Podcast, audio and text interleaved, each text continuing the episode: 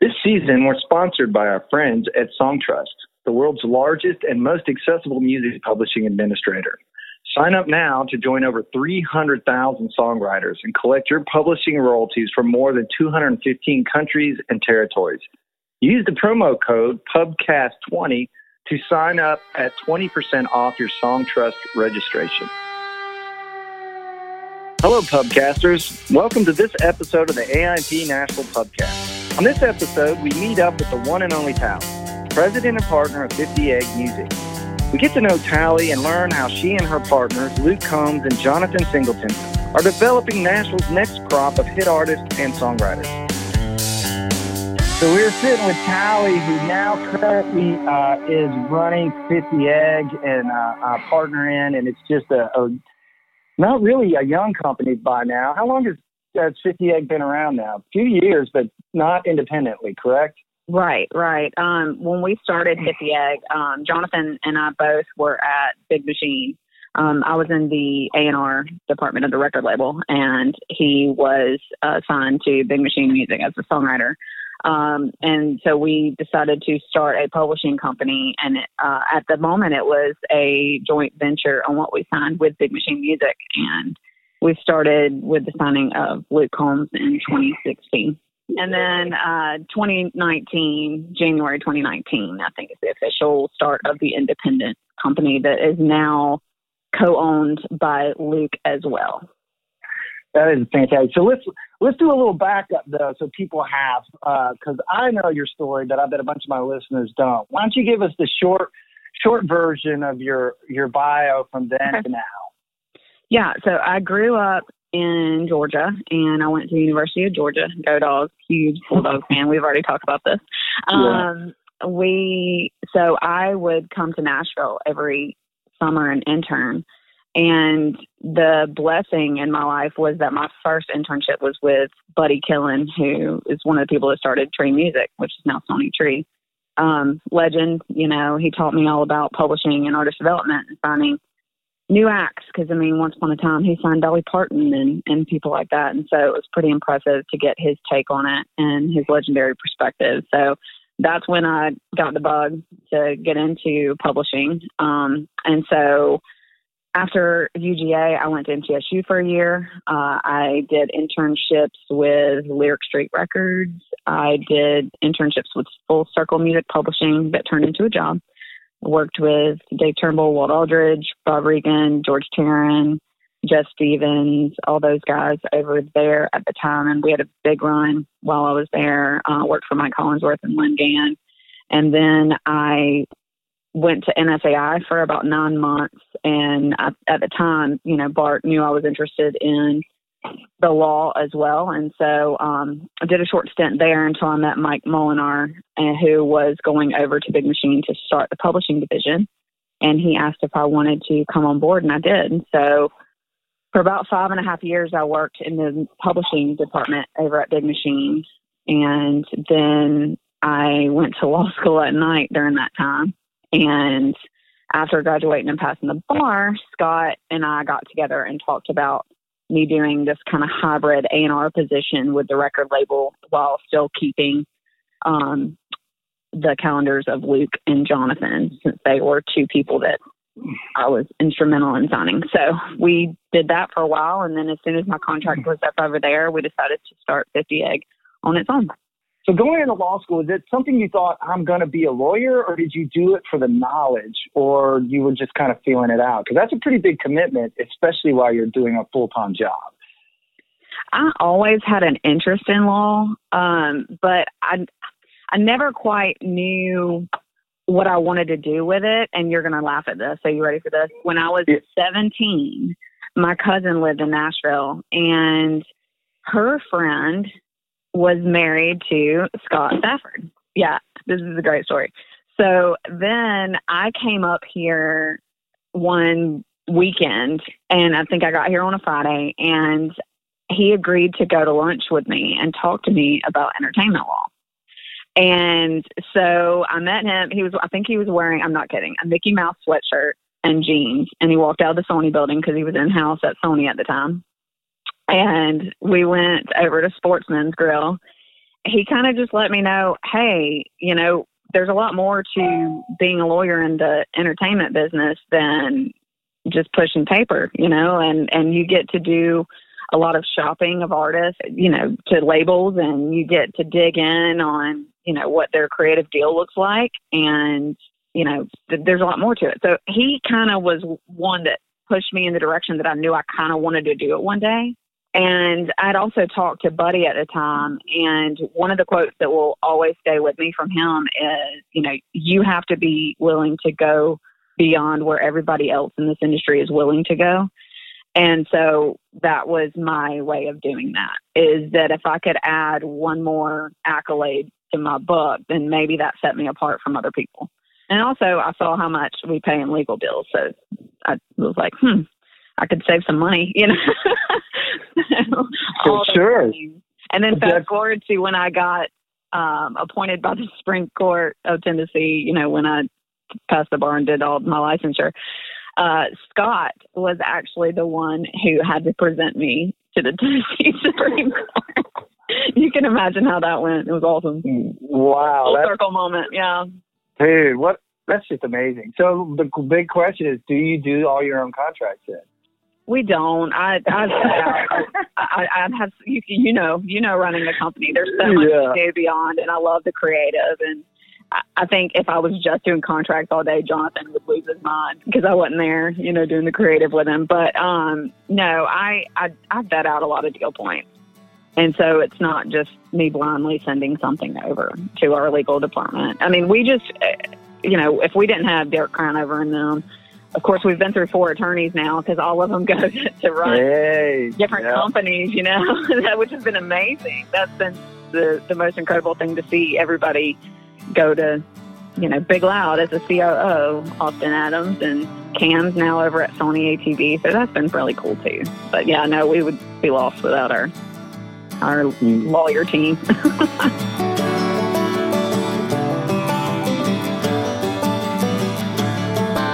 Well, it started off at the Big Machine. You started working with Mike, and um, really get going. And you said you're instrumental in, in bringing and Luke and, and Jonathan. Touch on a little bit of that, how that came about. That was the incubation of 50, 50 egg coming about. Like, what does that look like? So, you know, I think it's happened several times in this town. I mean, you see it a lot. The the partnership of a publisher and a songwriter that just makes sense. And you know, when I got to know Jonathan, it just clicked. I think it's a it's a yin yang thing. He is so creative and and such a special talent. I, I truly believe he's going to be considered one of the greatest songwriters to ever come out of Nashville. I truly believe that, and um, I just understand him sometimes better than he understands himself, which is a blessing, you know. Um, and I can put the business to his creative, you know. So that relationship developed really early over there, and that was a, an incredible run. And I had a lot of conversations with him early on. Just, hey, you're more than just a songwriter. You know, you're more than just a songwriter, and he he he knew that. But the business is daunting. You know, to think about starting something on your own as a songwriter, being a publisher is daunting because you write songs for a living and you want to continue to be creative and write songs and not have to deal with a lot of the business. But that's where I came in and I was able to explain things and help set up things and and I just I've watched him over the years just working with young artists and young writers and developing them and doing such a great job at it. And my passion was developing artists and songwriters as well. And so we just teamed up and when I you know, we had that conversation and, and said, Hey, let's, let's try to sign somebody. And one night he texted me, it was super late and he had played Tin Roof Revival. And there was a young guy that, you know, from uh, Carolina, you know, playing and everybody was singing along. And he texted me, Luke Combs. That's all he texted me. And so the next morning I looked at it and I started Googling and I said, I said, whoa, this guy's great. Cause he was big on Vine back then. Vine was the thing, you know, and he was doing a lot of videos and, and really developing a huge fan base by those videos. So he was like, I just want to meet this guy. I want to write with him. And he came in and, and we set up a write. I think that next day, uh, Jonathan had an opening, he and Randy Montana and they wrote Houston, we got a problem. And so Jonathan came in and was like, man, that guy's good. And we said, you know what? He's the first signing. And so we went to Mike and talked to him about it, and we did it as a joint venture. Because, I mean, when you're taking a risk and signing your first artist and putting up money for advances and stuff like that. And so we were lucky that Big Machine wanted to partner with us on it, and it just took off from there. Now growing as a company, so when when you and Jonathan had this vision, um, did, did you lay out a full strategic plan and go, man, I want to sign X amount of things, or has this been kind of an organic, like, all right, we got Luke. Luke obviously worked in spades and um, and then you jump out. What was the goal from there? Like you guys kind of going with a hardcore strategy on how you wanted to present this, or just kind of go take a leap of faith, go let's just do it and figure it out. I think it's a hybrid. I think you know, I think the blessing of law school is that I do see boundaries and I see where the horizon ends, but I also can love and admire and appreciate the horizon out there. You know what I mean? Like I can see creative at no bounds, but then I also can see the imaginary boundaries. So I, I really do think that it is a hybrid. Like we we just took a chance, and and I'm very very lucky that my two business partners now are are two of my very best friends, and they happen to be two of the most talented people in our entire industry. Um, but they also trust me, and I trust them back, and I think so far, when all three of us are in on something, then we know it's going to work without a doubt. But we do have that trust level where somebody, if one of us brings it to the table, you know, we like to look at it, and if if it doesn't fit what we need right now, then we'll go, you know what? Let's just write a bunch of songs with that person. Like, let's just keep them in the family, even if they're not signed here.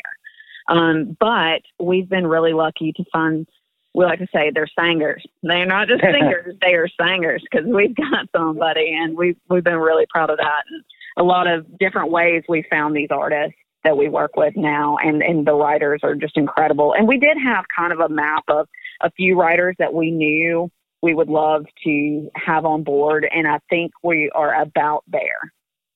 So mm-hmm. that's exciting too. What is it that makes you willing to commit I always say it's usually a three to four year deal and about a hundred grand. If you sign a rider, you're going to be about a hundred grand in. Like, what is your hundred mm-hmm. grand trigger that makes you go, I got to work with this person? Well, on the writer side, you know, I learned a lot from Mike Molinar on that, and the fact that you know he he used to say, "But did that make you feel something? That song did it make you feel something? Did it make you laugh? Did it make you cry? Did it make you fall in love? Did it make you think of a past time?" I really lean on that. Did I feel something? If it's just fluff or there's a lot of songs in the catalog that just kind of don't mean anything, then I'm just, it, it, I might not be the fit for you as a songwriter at our company. But if they do make you feel something, and like I said, it could be the Brandon Kinneys of the world that can make you laugh your ass off in a song. I, I love that. I love when people dig and and produce songs that just just move you. You know, an artist they they affectionately call me their mom around here. But you know, the thing about it is, is confidence goes a long way. Confidence in your craft, confidence in your abilities, and people just want to keep up with you at that point. You know, think about the Florida Georgia Line boys. You know, they heard a lot of no's too, and then the whole industry is trying to keep up with them. You know, um, that's what I look for in an artist is that innate confidence that you can't recreate currently as it stands, who all, uh, I should let you uh, give a shout out to your roster. Who all do you guys have now over at 50 Egg? Yeah, so we've got our business partners, Luke and Jonathan. You know, they're just part of 50 Egg in general. But we have Reed Isbell, who is an incredible writer, versatile, you know, country and R&B. And he's also part of the Brothers Hunt that they have their own, you know, hunting show following, and, and that's really building with his brother Dan Isbell, who's a writer at Sony. Uh, Kenton Bryant, who's an incredible artist. Um, he writes songs by himself that are better than most people in town, and it's incredible to see him um, write those songs every day, sometimes three a day. He's a freak. Um, Rob Snyder, one of the best humans in the entire world. He runs Revival. You know what an A and R guy he is. You know he mm. wrote with Luke before anybody would. He and Channing, and they got she got the best of me. It was one of the first songs that Luke wrote in town, and and what an incredible journey that was. And he's still just racking them up, and just like I said, one of the most incredible human beings. Um, Shane Minor needs no introduction. He's incredible. We share yeah. we share Shano with uh, Universal, and that's been such an amazing partnership with them. And he's such an incredible talent, and and so versatile to have written "Beautiful Mess" and then "Chilling It." You know, he's just got such a huge, diverse catalog of songs. Um, Tyler Braden is an amazing artist. Um, I always call him a hybrid between Chris Daughtry and Brett Young, and he is a Warner recording artist, and he just had a single come out, and he's doing incredibly well. He was a former fireman and just an amazing human being. And then Miss Ashland Craft, that's taking over the town. She is one of the best female artists I've ever met in my entire life um, has one of the best singing voices. She blows all of us away. Jonathan will do a vocal on her and go, "Holy shit, she's good." um, and then we've got this kid, Jacob Lutz, that we found out of North Carolina, and he is one of the most incredible singers. Effortless, just smooth R&B vibes. You know, reminiscent of Sam Cooke meets Justin Timberlake, and he is kind of taking the world you know, on this year and just killing it, and I'm so proud of him, and I think it's going to be a big year for him. Uh, we haven't announced Jenna LeMaster yet, and uh, we just signed her a hybrid with Daryl Franklin's company, and she is so incredible. She is country. She is 90s country in 2024. She is. Uh, she's from the West Coast. She is rodeo girl her voice is just pure like Pam Tillis. She's just beautiful.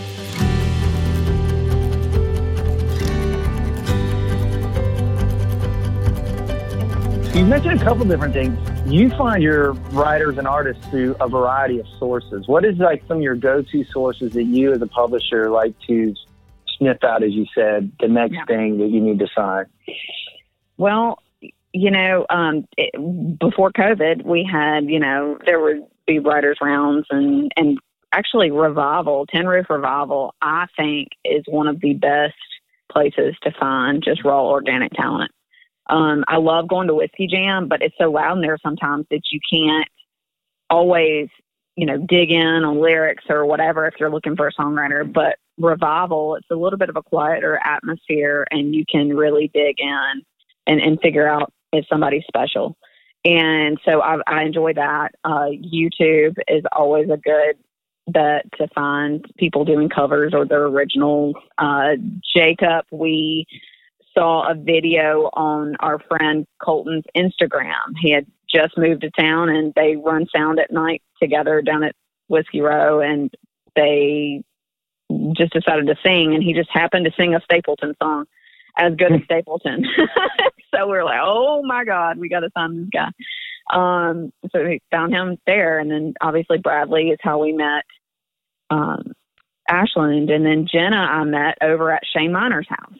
And, you know, the list goes on. Tyler Braden, we met because we have a really great relationship with Bruce Kalmack, who manages Tyler. So going back to the day to day running of, of business, one of the I think it's interesting because I love the way your company's structured. And when I was brought up in the music business, one of the greatest things I thought, like uh, Hamstein in particular, we had a handful of seasoned veterans like Tom Shapiro, Tony Martin, and those guys like Reese Wilson, guys that were having hits. But we also had these young kids, Monty Criswell, Lee Miller, guys that were just getting their first deals. And what was pretty amazing was the mentorship that happened with those guys that, that helped, uh, you know, the older guys are sitting around having coffee and they would hear what was going on with the young guys. They'd hear some of their songs and then they would bring them into the room. You mentioned that, that one of the things you guys do is Jonathan test drives new writers, right? And I'm sure my question would be how involved, which I'm, I'm I think I know the answer, is he in the day to day helping you develop and groom these young writers you're signing? he is involved as much as we need him to be, which is super helpful. You know, yeah, he he wants to write with everybody we sign. He wants to, you know, sometimes test drive, like you said. Um, sometimes he's just a fan and wants on the record. I, I laughed at him because for the longest time, he and Tyler would write. They'd write these incredible songs, but it wasn't anything that Tyler ended up cutting, you know. And he was like, "Man, I, I want to crack that code." I got to get on that record. It's not fair if I don't, right? And I said, you'll get it. And they, they ended up nailing it, he and Shane and Tyler. Um, but I just laugh because he's so excited about who we're signing. And it's some of his favorite talent in town. So it just makes it, you know, that much more, you know, special that he wants to be a part of it. So yeah, he is involved as much as we need him to be. And he's also not as involved with things on a for, for a reason. You know, he doesn't want to be involved in the business side of yeah. stuff. You know, they'll they'll call him and go, "Hey, what's the answer to this legal question?" He's like, "I don't care. Why don't you call Talent?" You know, um, which you know, I, they're just they're such great partners, and you know, the, they see the value in in a female which I'm I'm excited about. I, I don't I don't wave that flag and say, oh, you know, it's been hard for me as a female. It really hasn't. You know, I've been given a lot of blessings by a lot of men in this town. You know, that that listened. Uh, Scott Borchetta always listened when I had something to say. You know, I worked under Allison Jones, who's an incredible female in this town and one of the best A and R people that this town's ever seen. You know, and I just I've been really blessed, and like I said, I'm very blessed that I have two business partners that really like to listen to me. I go on a lot of segues. I've noticed. I'm so sorry. that was not what you asked me, but I just totally went there. Well, you opened the door, which I I, I, I was gonna knock on a little bit because obviously you are a female, and it yeah. is uh, that does